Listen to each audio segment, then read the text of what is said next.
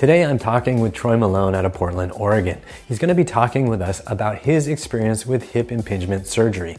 Years ago, he was told that his hip pain was a result of bad bone shapes and that the only solution was to get hip surgery. He didn't really want to get the surgery, but he did. He ended up getting it, and in this interview, he's going to share what happened. He's going to share what the aftermath was. He's going to share what he learned from his surgeons after the surgery was already completed.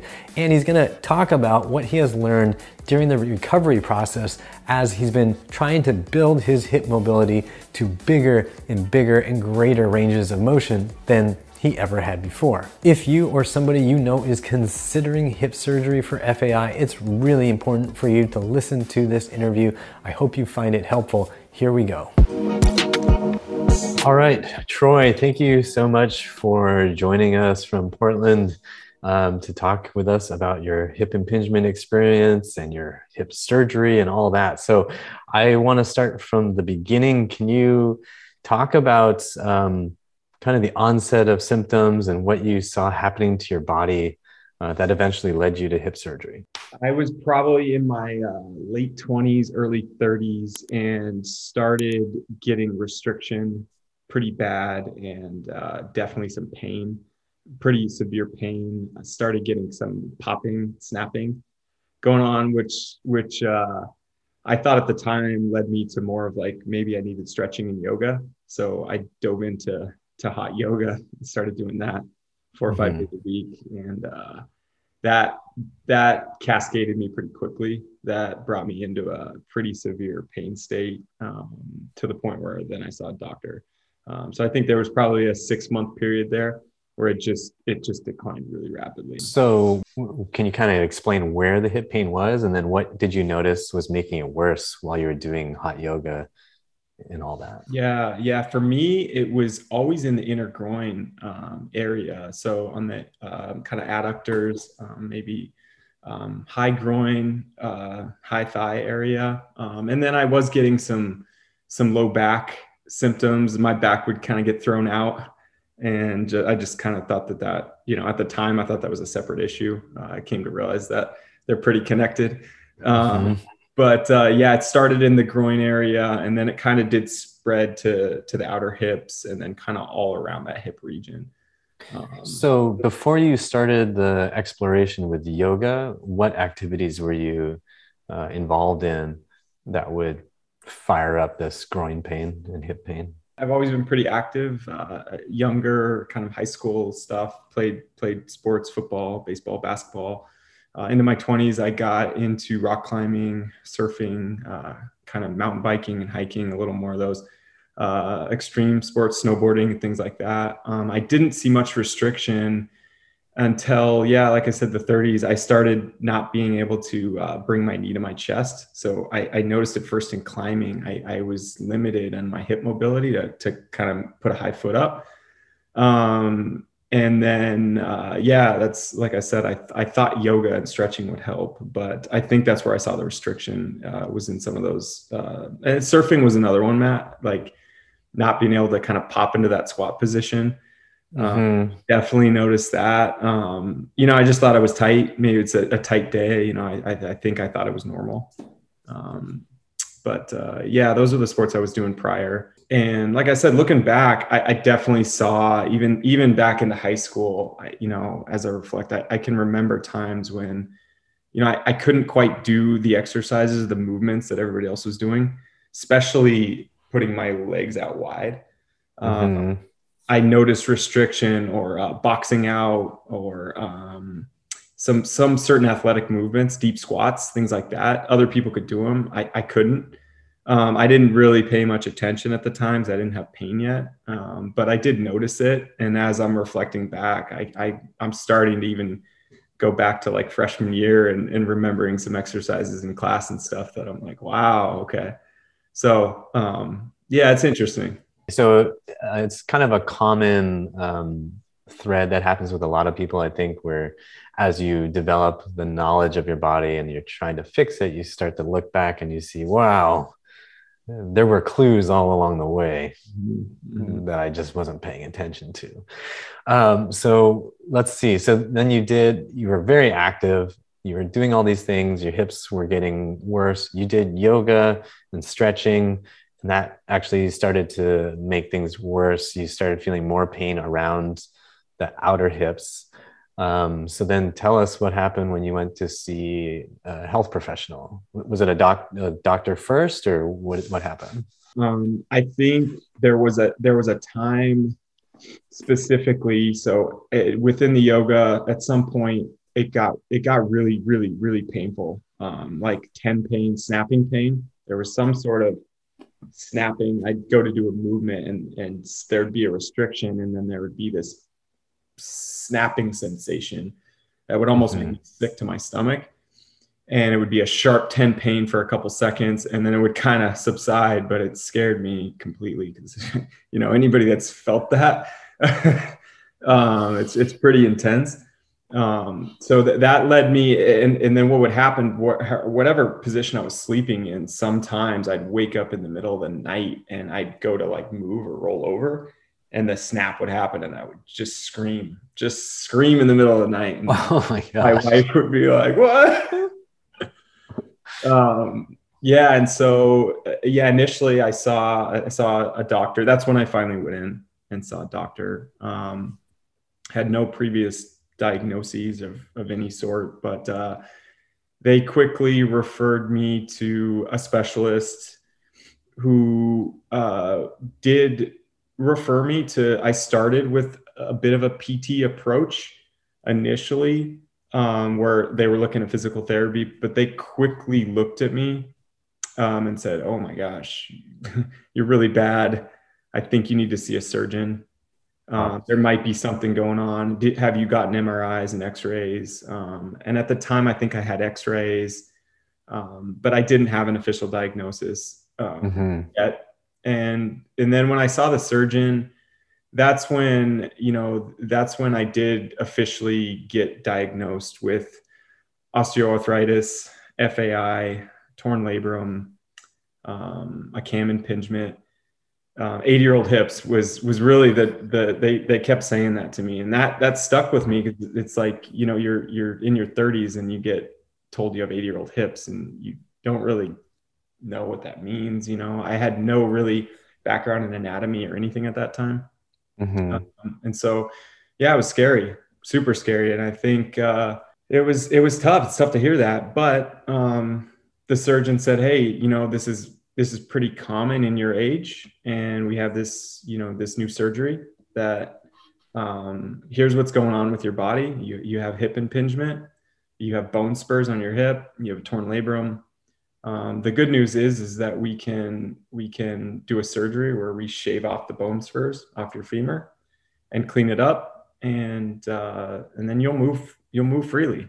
You know, you'll have free range of motion. You'll have free restricted movement. It's when you hear that, Matt. It's it's even even now, man. I mean, the perspective, like when you hear when you hear someone give you a solution and you're in this scared state, you know, it's it's your your mind wants to really take that solution you know and so uh, you know at the time it, it made sense to me to to consider surgery you know and then this yeah. was in 2015 i did have quite a bit of family members and people reaching out to me and saying hey troy be careful you're young hip surgery you know that might not be the thing so i had mm. I had a few people kind of advocating and i did look it up matt I, and i you know at the time like i you know i can't recall but i don't i don't remember seeing anything from Upright or anything else at the time? I, I, actually in 2015 there was probably no information at the time you were searching about it. Yeah, and I I I wish like I in in hindsight I wish I would have dug deeper. Um, but at the same time, like you know, this was my journey, and I I I did what I thought at the time was the best decision at the okay. time, and it and it sounded good, man. It really did. Um, you know, I remember I, have always, I, you know, I've joked about this with other discussions, but I, at the time, I remember thinking like I've always wanted to kind of kick my legs out wide and do some of these athletic uh, abduction movements, and I was thinking like, oh my god, I'm gonna be able to do this. Like this is amazing. You know, there's just just a bone problem this whole time. So then what happened? So obviously the solution yeah. sounds great. The surgery always I always sounds really good. Yeah. So uh, what happened after you had hip surgery to fix hip impingement and arthritis and labral tears? What what was the outcome for you? Yeah, I mean, before I touch on that, there's there's another warning sign that was was a big like light bulb that went off was hey like my left hip i don't have much pain but i know i have the same restriction like some of the movements are restricted does my left hip have this as well mm, okay so we, we did the exact same tests you know x-rays mris um, you know, they, they put this dye solution in to kind of oh, you got that one. The imaging, yeah, and, and um, turns out my left hip was worse on the imaging. Mm-hmm, and mm-hmm. so I was like, whoa, wow. So this was genetic or something. Like both hips are were really bad. They said, yeah, your, your left hip's worse. We should operate on both of them. Okay. I was like, cool. Can we do them both at once? And they wouldn't, mm-hmm. they wouldn't do that. Um, but then I did question like, then why, why can I do these movements on this side without pain. Like there might have been pain at the extreme range of motions, ex- extreme flexion, extreme external rotation. There might have been a little pinchy, not even pain, maybe just pinchy. Mm-hmm. But why am I able to do these movements on this side and not on the right side if the left side's worse on imaging? Right. And they said, you know, imaging, like based on imaging, we might not, you know, when you get in there, it could be a little different was was kind of the answer. So we might not know specifically within imaging exactly, but we can tell that the imaging's worse on the left than the right. Okay. But it was my first, you know, light bulb kind of moment where it did get me thinking, okay, that really wasn't the answer that I wanted. There wasn't right. to that. So, um, but I, you know, I ignored it.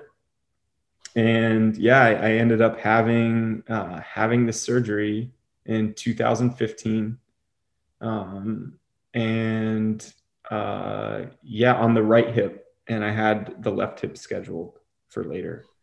Um, so what happened with the right hip uh, after surgery in the month after, in the three months after? What, what, did you notice? Yeah, I mean, one thing I want to point out with the surgery. So they said we're going to do this surgery. We're pretty sure we can fix you at you know at some point in your life. You're going to need a hip replacement, but this is going to delay it hopefully you know 20 30 years so, okay. so that, that, you know I, I, I wasn't coming to grips that i needed a hip replacement but another thing they said is that uh, based on when we get in there and look at your hip we might need to do this procedure called microfracture and okay they don't they don't you don't know you basically go under the knife and you don't know if they're going to do microfracture or not if you do mm-hmm. microfracture you're non-weight bearing for six weeks Okay. So you wake up and you basically, you know, I was crossing my fingers. Hopefully, I'm not, I don't get microfracture. I wake up. Turns out they did microfracture. You, you, you know, you basically sign that away and give the surgeon the right to do it, and and you know, rightfully so. That they, they potentially know. So it mm-hmm. turns out she got into the hip, and it was incredibly worse than she thought. Okay. Uh, a lot of inflammation, um, to the point where maybe she should maybe potentially even stop the surgery um, mm-hmm. She she did her best, but they did do microfracture, which, okay. which is basically where they drill or make little holes into the femur mm-hmm. to promote uh, healing or or blood uh, to to try to regrow your your barrier there. So there's a little okay. bit of a barrier that that labrum barrier. So there's some sort of uh, barrier between the bone and and the socket. Okay. Um, which makes sense at the time again, like the surgery did. Um, but the problem, I think, is that post surgery, you're non weight bearing for six weeks. And so I got out of surgery.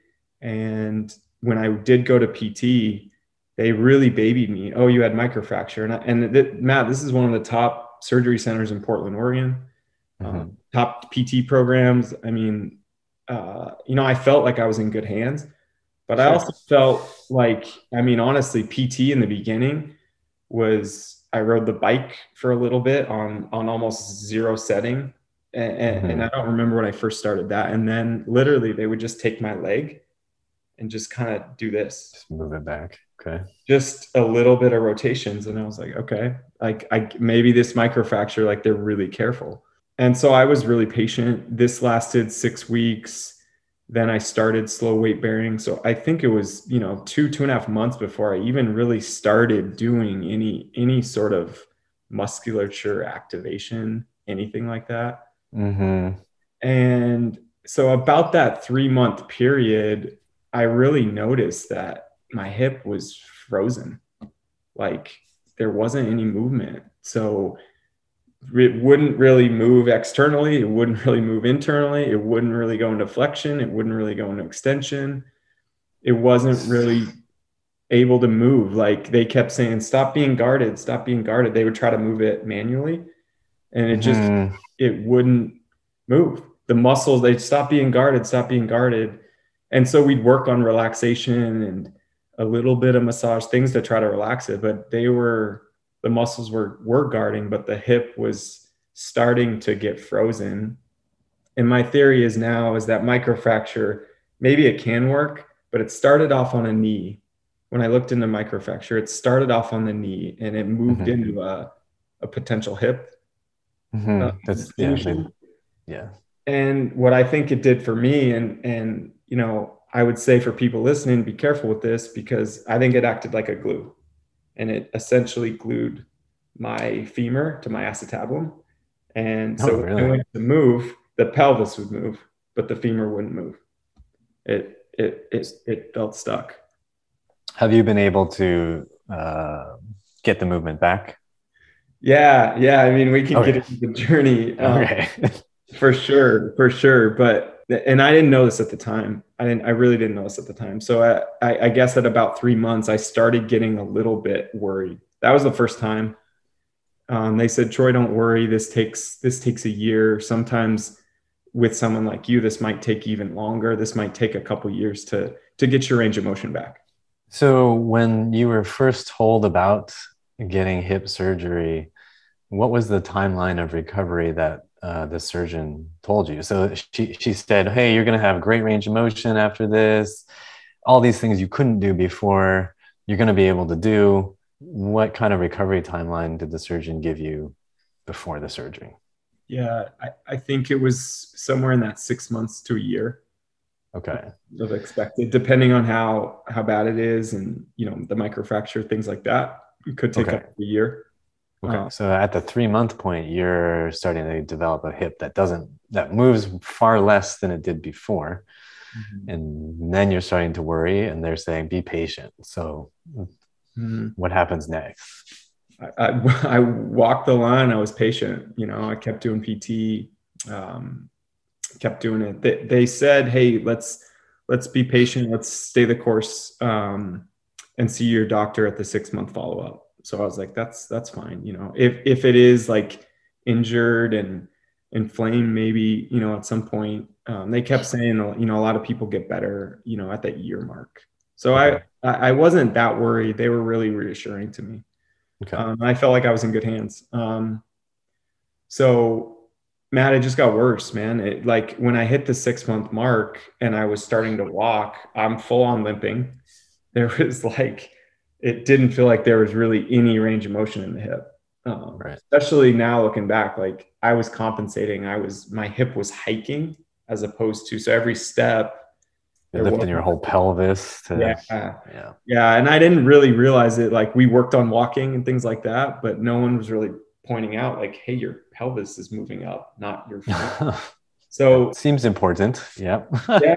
Um, and they were so worried about the microfracture thing. So that I was really babied, and I don't know if that's typical, but I was really babied in PT. They, they were, we weren't forcing range of motion. We weren't really, really like working, stretching the joint and things like that. Um, so at the six month follow up, we see the doctor. Um, she saw the range of motion and got she got a little concerned and said, "Hey, I, th- I think we need to do X-rays and uh, potentially another MRI, mm-hmm. and kind of see what's going on. Like, I think you should have more range of motion at this point." Okay. Um, so we did imaging. Uh, I saw her again on a follow-up appointment, and yeah, this was a little scary. So we looked at the imaging, and she her face kind of dropped and she, you know she had a hard time saying it but like hey troy all all your bone all the bone grew back worse significantly worse than it was pre-surgery.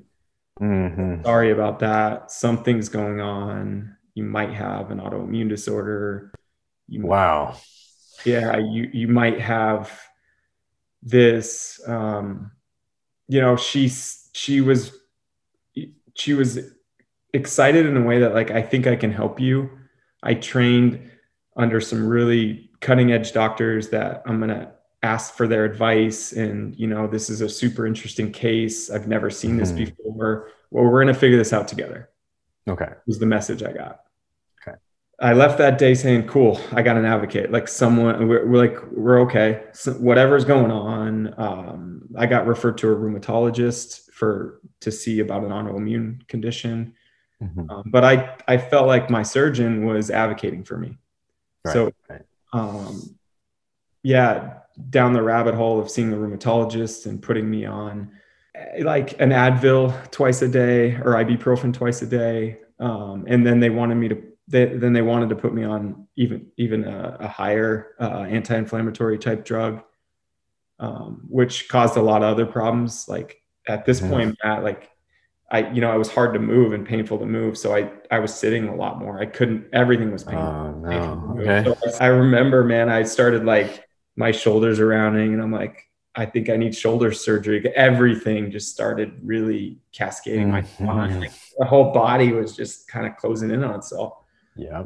Um, and I didn't know at the time, like, man, this must maybe this is an autoimmune thing. So at the three month appointment follow up with the with the surgeon again, I show up just really expecting a lot of answers. Um, and So this is nine months post surgery, right? You had the six months with the doctor and another three months. We're at nine months, right? Yeah, we're right about that nine month mark. Um, and she, this is brutal, man. I, I go into the appointment and I see her PA, and the PA was great. You know, she pulls me up from a chart. Um, I wasn't her expecting her to know who I was, but uh, the surgeon walks in, no idea who I was. Oh. Um, no idea about our previous conversation. Pulls me up on the chart, like is trying to gather information on the chart and I can see this going on and I'm like, oh my gosh, what? So she's so she's kind of it's starting to come back to her and I'm like, hey, did, did you did you consult with that doctor in Vail that you talked about? All these questions that I had for her. And she just unfortunately didn't and was busy and you know was apologetic, but like like you know, I'm sorry. Um yeah, and then left and said, "Hey, I- like I think you do have an autoimmune disorder. Keep seeing the rheumatologist. I think I think your next thing is a hip replacement." I'm sorry. Yeah, man, and that that was that, that was dark. That was brutal. That that leaving that hospital at that time was was a tough. Now at this point, everything's painful. My whole body's painful from from the spine to the hip to the shoulder to to um, I can barely walk. Um, I like I I was having trouble walking down the block. I mean, this is a pretty dark period. And now with your whole body hurting, um, I could definitely see somebody in that position saying, like, well, maybe the doctor's right. Maybe it's I've got this autoimmune thing because now my whole body is hurting. Um, did you start chasing that down? And then what, you know, and then how did you end up going a different direction? Yeah, I did, man. And the autoimmune thing, um, you know, everyone, there's a lot of opinions on autoimmunity, um, but I, I think, I, I think be careful with that diagnosis because they're not honest with what they don't know about autoimmunity. Mm. if you really dive into it, it it's it's a diagnosis of we really don't know. We're doing our best to figure it out, but we don't we don't really know. And what it did for me was completely just destroyed my gut. Like whatever the ibuprofen twice a day, and uh, I forgot exactly what I was taking. I'd have to look back, but I was taking um, a lot of anti-inflammatory things. It it got me severe heartburn to the point where I was having to take Prilosec every day. um, they I just kept getting prescriptions, and so just more pills on top of pills on top of pills. Okay. And so I had I really hit a point where I was like, uh, I'm I'm you know I'll touch on this later too, like alignment, like where are you going, like where is your trajectory? If you if you continue where you're at on this timeline, where are you going to be in five years? Where are you going to be in ten years? And it scared the crap out of me. Like at this where I was at in that stage, if you continued that out, it looked like I was going to be dead in five years, right. or or like I couldn't I couldn't eat certain food. Like my I was everything was broken. Like my whole my whole body, digestion, like it all, I pain, movement. I mean, it was a. I would lie to my friends like, "Hey, do you want to do want to go on a go on a climbing trip?" And I'd be like, "Oh, hey, I can't make it," and it was always, "I can't make it." Really, I was in too much pain. I couldn't. I was in too much pain. Um, I couldn't do it. So yeah, but you know, in a way, I, I think for me, going through that really tough, dark time um, was a. There was a point where, strong point where I realized I had to advocate for myself. Right. I had to advocate for myself. I had to take some of this into my own hands, and it it felt daunting, but um, you know, a piece of advice for for people listening is you i think at some point you have to really take it into your own hands at least a bit um, because it's too important like your body's too important and it's too it's too unique you know your, your problem could be unique. And and uh, for me you know taking it into my own hands was the start. So i could start my alignment. I could start a different journey. I could start to attempt to make this better. And so i started looking for solutions yeah, yeah. I mean, so I think that was a start. And that might have been the year mark. I don't know how, you know, I, I might have been in sorrow there for a little bit. I'm not sure on the timeline, you know, from that nine month mark to, uh, to where I like really started to say, okay, like, let's figure this out. So you, you basically, I, I, think it's really uh, helpful to think about the traje- trajectory. Um, that's something I, I didn't ever explain it the same way, but it is exactly the same. When I um, I had an MRI at the age of 22 uh, on my knee, and you know it was hurting so much, and the doctor basically said, "Well, there's nothing wrong actually in the MRI. Uh, you're probably just using your knee too much. You just need to rest more." And you know that was already after three years of resting, and the rest of my body was already hurting. And I just thought, wow, if I keep resting more, what is this going to get me? Like I'm, I'm just mm-hmm. getting worse. And can I do this at the age of 60? Can I possibly rest more than I'm resting now? And will it make me a better athlete? Will it make me better at doing what I want to do? I don't think so. So you you started seeing the long picture on this. You applied it to your body. You're thinking long term, this is not working. So, um, how did you end up? You you ended up coming to Upright Health. You found us somehow, um, and you started thinking that it might be a good idea to move your body again. What got you thinking that way? I think the start was yeah, first advocating for myself, trying to figure it out. Um, I quit all the all the all the rheumatology. I quit all the anti-inflammatory stuff. Um, which cleared out my heartburn, which cleared out my gut, which started making me feel better. I, I felt like a human again. And in some mm-hmm. ways, like I was eating food, I was I was not having digestion problems, things like that. That's that nice. made me, yeah, that that made me feel like okay, that worked. Like, you know, what if I maybe there is solutions to this on your own? You know, maybe we can't figure this out. Um, yeah, that led me to uh, yeah. The, I think I started the FAI Fix which was great. Uh, amazing program. Shout out to you and Shane, um, which which I know I've kind of worked with you both um, throughout this journey. Um, yeah, started the FAI Fix, amazing program. It it really opened my eyes to to what your musculature can do to fix your bone. It, it really, for the first time, gave me the sense of like there's a skeletal system, and does that skeletal system move on its own?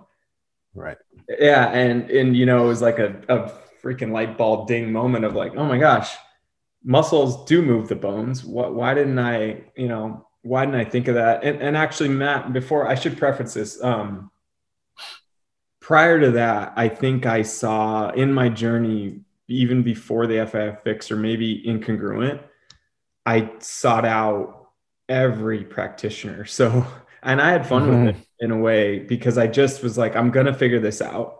I'm stubborn. I'm going to do this. I don't care if you think I need a hip replacement, but I'm not going to do that. Um, and I'm going to be stubborn. So I saw every, I saw PT, I saw Rolfing, acupuncture, mm. uh, and I got a little bits from from each one, and I learned a lot from each one. And I would ask a ton of questions like, "What are we doing? What, why are we yeah. doing this? What are we trying to achieve?" Um, yeah. And I slowly started to like paint this picture, figure out this puzzle, you know, just really slowly of kind of what was going on.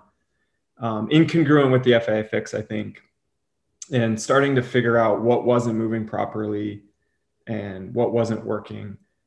Um, and, and then eventually I did kind of realize that, okay, I understand the exercises that I'm, that I'm supposed to be doing here, but I did kind of, I think the missing piece for me and was not feeling them correctly, compensating during these movements.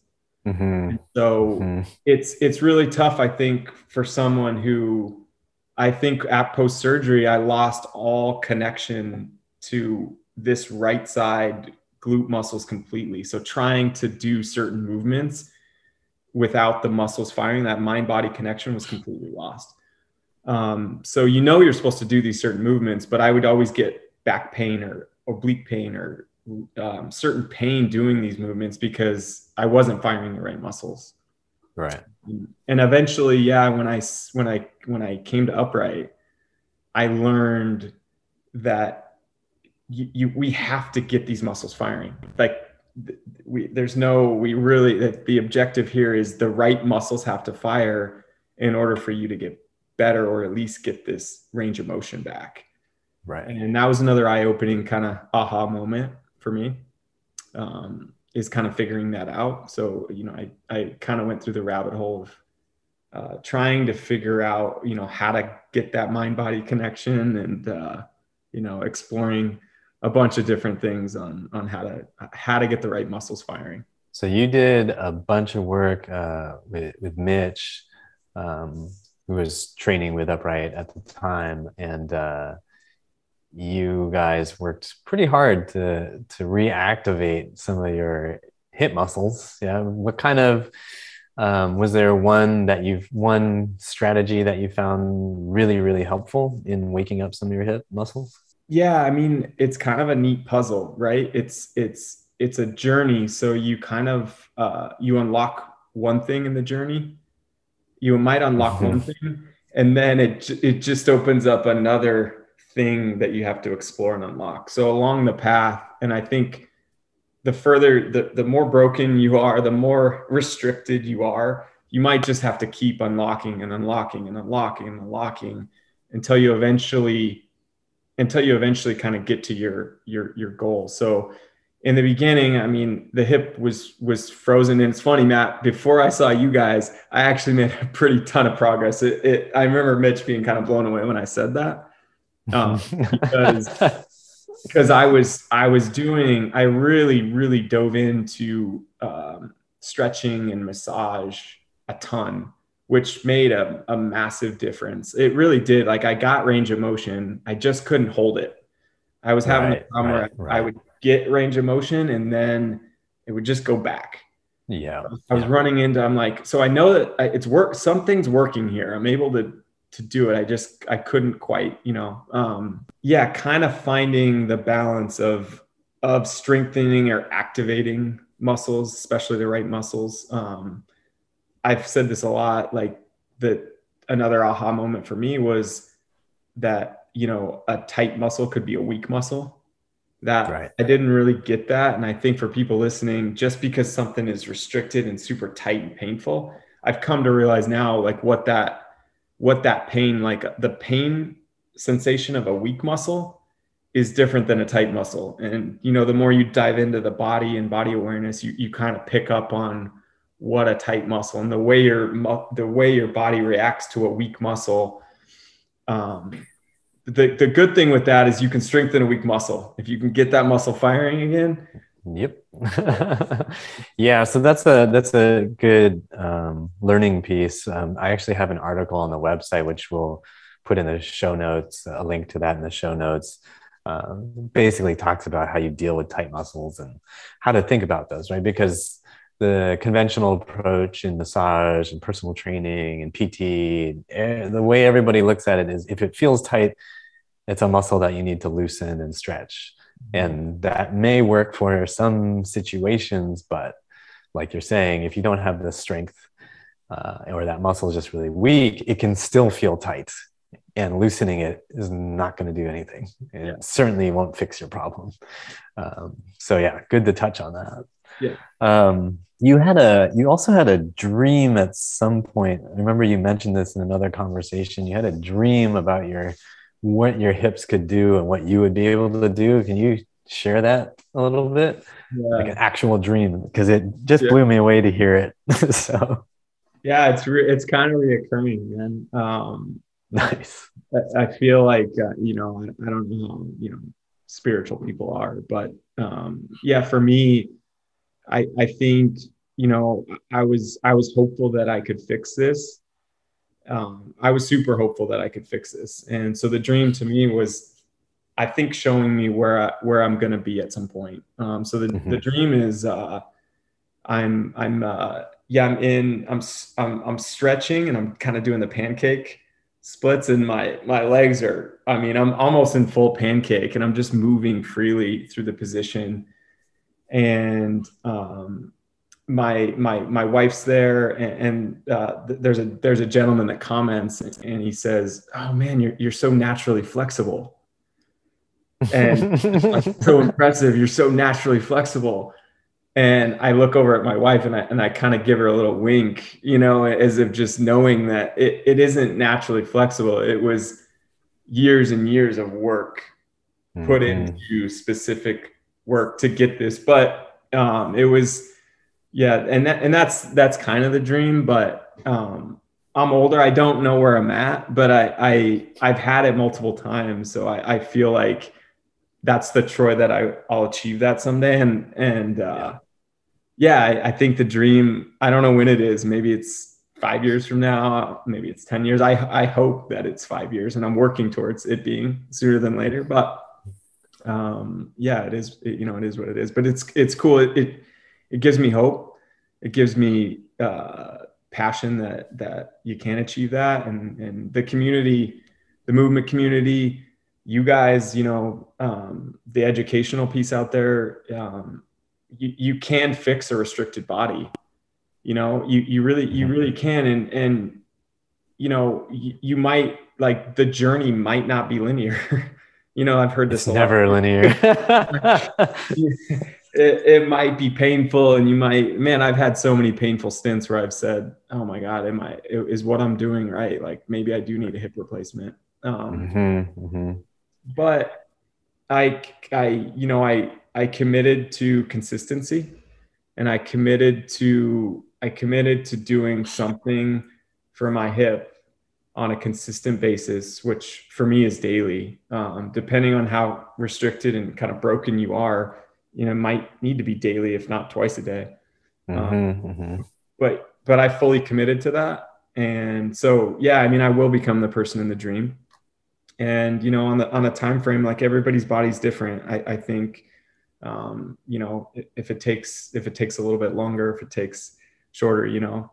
Um, so yeah yeah i mean that's fun. I, I do get and, and, i will say matt it gets easier you know. I, I think as this journey progresses, it's been a it's been a wild run for me. I mean, that was 2015, and we're we're well into 2021 now. Mm-hmm. Um, yeah, and so I think for me, it's taken a long time, and maybe took me longer to figure out certain key pieces of the journey. Which I think for a lot of people, you know, if, if you know the if you know the right steps, I think you can you can fix it a lot quicker. I think you started working uh, with Mitch maybe two years ago or a year and a half. I, I, don't even remember at this point. And then you've been flying on your own for a good period of time now, exploring and figuring things out. Um, you know, what I, I guess so people listening know, you know, what's your function like now versus before the surgery and versus right after the surgery? What are your hips able to do? What what are you proud of? You know, what are you blown away by right now? Yeah, yeah. I mean, uh, you know, a couple things coming to mind. Um, one is fun, and, and let me just say, I'm still I'm still restricted. I'm I'm working out of pain. Like on a positive note, you know, I I can I walk 10 miles with my dog. I can go on a 10 mile hike. Um, almost yep. almost pain free, if not in that like two pain range. Whereas I I couldn't walk to the park. Um, another kind of cool uh, thing is is um, one of the PTs made me. He was they were very obsessed with my imaging. Um, mm-hmm and really took imaging strong. So we analyzed my imaging and they basically said, Troy, there's zero way that you can have more than 90 degrees of hip flexion. It just isn't physically possible with your bones. So actually, Matt, it's less than that. It was it wasn't even 90, man. I think it was 70, 70 something. So they said like, there's no way you can have more than 70. Wow. Okay. There's zero way based on your bone shapes. There's no way that there's zero way that you're you can physically have the shape. You're gonna run into an impingement, and so the, I'm sorry to tell you that, but there's just no way. Well, I'm past, I'm past that now. I have more range of motion than that in my in my hip. So, oh lord, um, I'm proud of that. Um, I, like to me, that blows that theory out of the water. Yeah. Completely. that, um, so hey, if, if I can if I can have more than 90, I think that I can have full range of motion. It might it might be pretty tough to get there. And I'm realizing, you know, as, as these dormant muscles wake back up, it's it's pretty tough. You you really have to do some mindful work. Um, you, you, yeah, I mean, I wish it was as easy as you know doing three sets of ten of clamshells but I really have to be super mindful during my clamshells um, to make sure that and to make sure and pinpoint the right muscle firing. But right. um, on a long enough timeline, I, I will get there. And so, um, yeah, I'm, I'm proud of that. Um, well, and, and, honestly, yeah, I have a, I do have a lot of work to go, but I'm, I'm getting out of pain. I, w- I was in a state where I would think I was in a, probably like a seven to nine every day, always, right. almost consistently, if not sometimes that 10 pain. And, and now I, I think I'm significantly less than that. I still think about pain quite a bit. Um, and I still recognize that in certain ranges of motion, but it's now I, I treat it more like a signal. I try to treat it as data or an input of, okay, that pain, why is, why is that pain coming right then? Am I moving mm-hmm. something? Am I, am I compensating? So I try to I try to look at it in a different way instead of being right. angry at the pain. I try to treat it as more of a, a data point. Um, right. It's your body talking to you, right? Hey, yeah. Troy, like maybe you should not be doing this all day, right? Or maybe maybe we could do something a little different right now. Yeah. How would you make make me fire, right?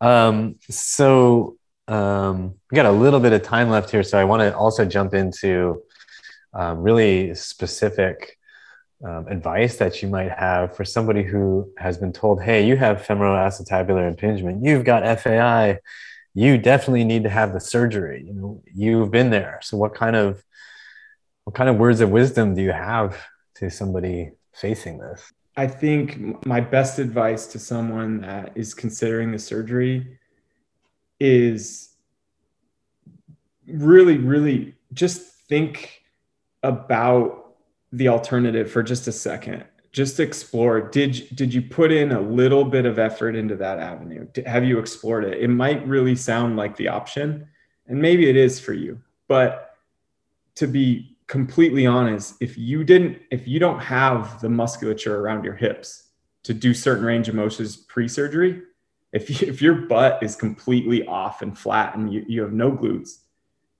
and and then you go and get surgery and expect to be able to do these things i, I think the honest outcome is you're, you're, there's probably a not a great chance of you coming out of the surgery able to do these things if not it might make it significantly worse so mm-hmm. my advice is to explore and be honest about a couple movements or range of motion uh, exercises and really commit to them. I, I think for me, like it was easy to to think that clamshells were stupid or leg lifts were stupid, but commit to it.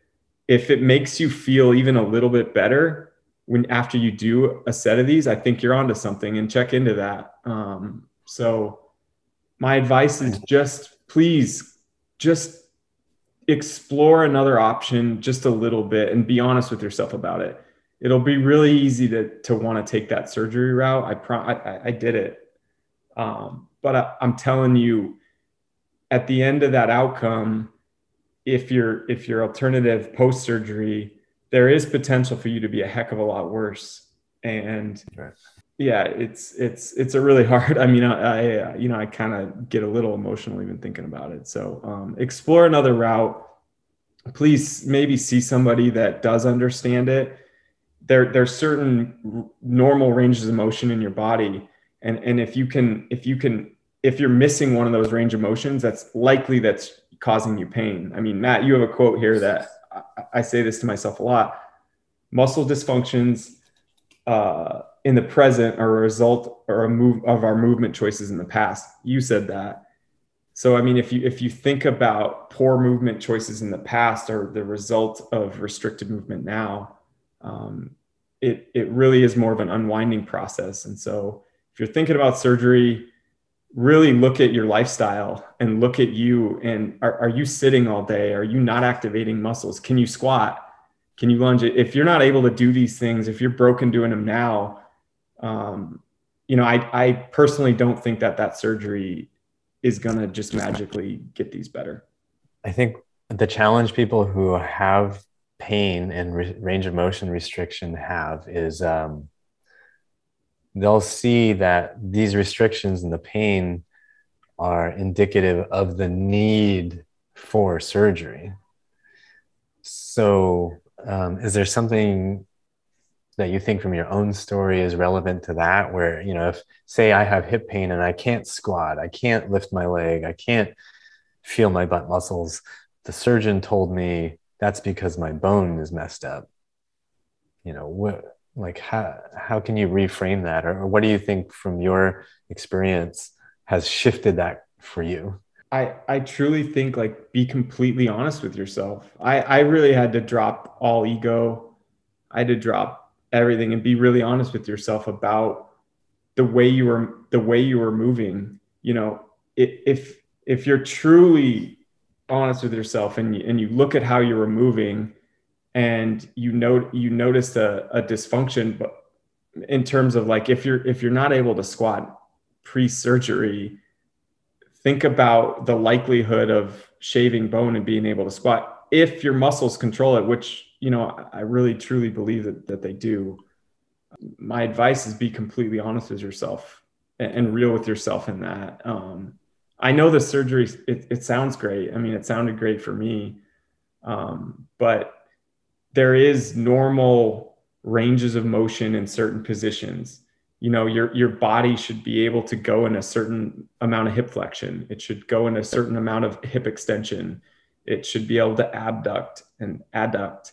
Um, and if it can't do these things, you might be in pain. And I, and the surgery I think inhibits the muscles more than helps the muscles and makes it harder. So I think also your story about the the uh, hip flexion and uh, you know being told, hey, there's just no way you could get more than 70 degrees of hip flexion.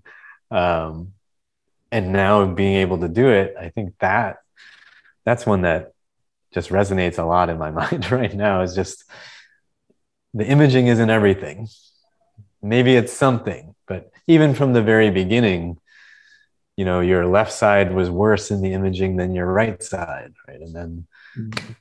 now and it didn't have the same symptoms but now the right side is worse off after the surgery. Uh, but you're able to do more than the imaging says you should be able to do. So um, you know it's it's a i always come back to this with people who are really scared. It's just like yes, there are images, but you know, historically in medical science, especially for movement disorders and aches and pains, those don't mean anything. So they mean very little. So it's funny, Matt. Yeah, I mean, we we rely on it, and it's it's our best it's our best way of kind of in the current environment giving something, but it's it's not accurate. it really isn't. It's, it's, um, might as well be flipping coins or yeah, yeah. drawing cards out of a hat. So, um, so to kind of wrap up, um, you know, you've kind of talked about how bad your hips were. You've talked about how the surgery ended up, how the hip surgery didn't make your hips feel better. Um, you've talked about having a long-term view of where your your current strategies are taking you. Um, we've talked about how you know you've made progress by being persistent, by being consistent. Um, you've you've really hammered home the need to be honest about your own habits and the way you've been moving in the past. Um, is there anything else that you think um, people should hear about anything else from your story that you think would be really important for somebody dealing with hip pain, arthritis, or labral tears, whatever?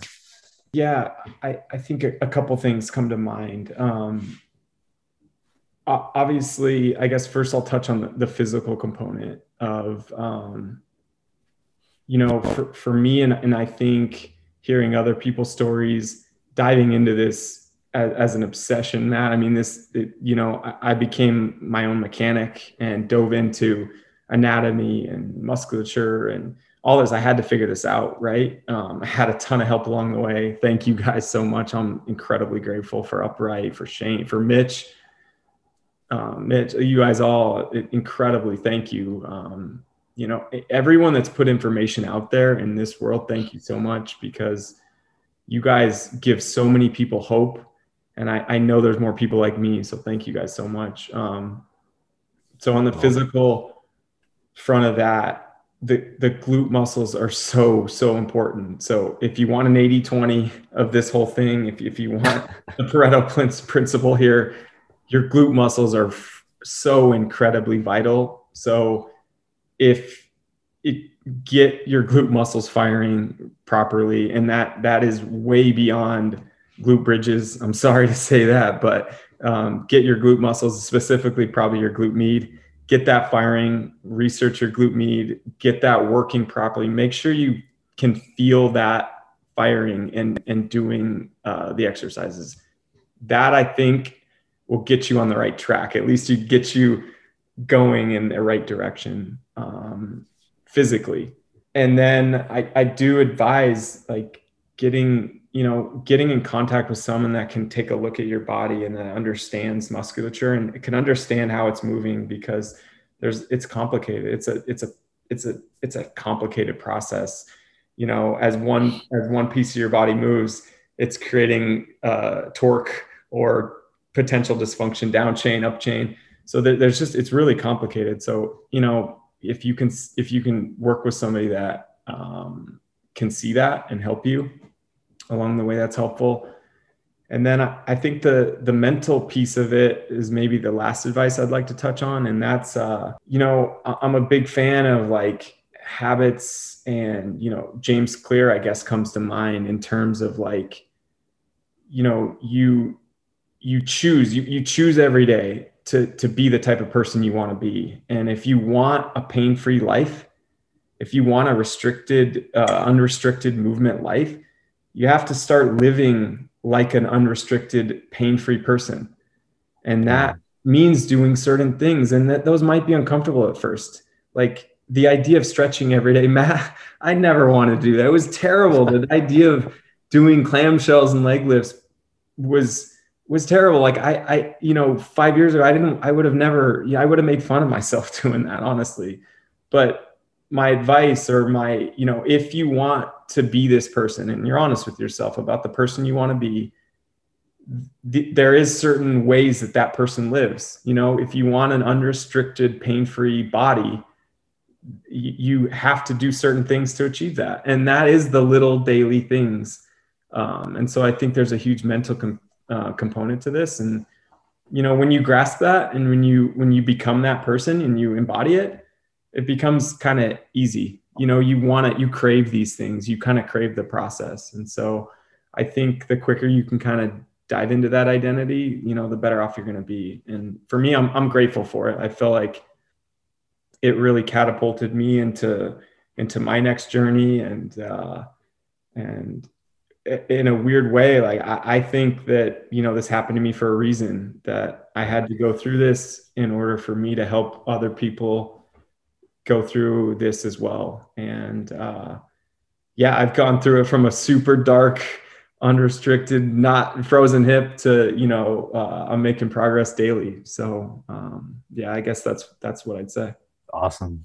Um, one thing that uh, I've said this to friends before, which is, you know, when you're dealing with darkness, you know, we're often afraid uh, to go into darkness and we don't want to talk about dark things and it's, it's dark stuff. It's not that fun, whatever. Um, but, you know, seeds grow in darkness and seeds of really great things come out of the darkness. And it's really important to remember that you know whatever dark period you're going through something good can grow from that and especially with you know physical pain. There's a signal there, there are things to learn and you will grow if you can be with that darkness and let it take you to where you should be going. So you know, i really appreciate you taking the time to talk about you know these dark periods and how you've been working your way out of it. Um, your, your story is super inspiring and i hope that people who are listening get a lot out of it um, you, you you've also been talking with me about helping other people you know with this journey um, is there um, a website that people can find you at or some other way to get in touch with you yeah absolutely um, I, I am moving into uh, a kind of a coaching role uh, for me. So um, check out uh, chasingthetension.com. That's going to be my website. And uh, yeah, if you if you're looking for uh, for coaching or some guidance around FAI, um, even if you're looking for if you're considering surgery, um, you know, hey, reach out to me. Um, if, if, if you need a sounding board, if you need someone to you know, bounce them things off of, you know, I, I went through it. So uh, chasingthetension.com, reach out to, to me. Great. So well, I'll put that in the show notes and um, that's going to do it for today, guys. I hope you got a lot of helpful information here. And I hope you always remember that pain sucks. Life, Life shouldn't. All right, I hope you found that interview really helpful and inspiring. I'm going to leave links in the show notes so you can find Troy and you can find the FAI Fix program, which will help you help yourself out of hip pain, especially if you have the FAI diagnosis. If you liked this video, please click the like button, subscribe to the channel, share this with somebody you know who's going through this decision making process about hip surgery for FAI. And as always, I hope you remember that pain sucks, life shouldn't.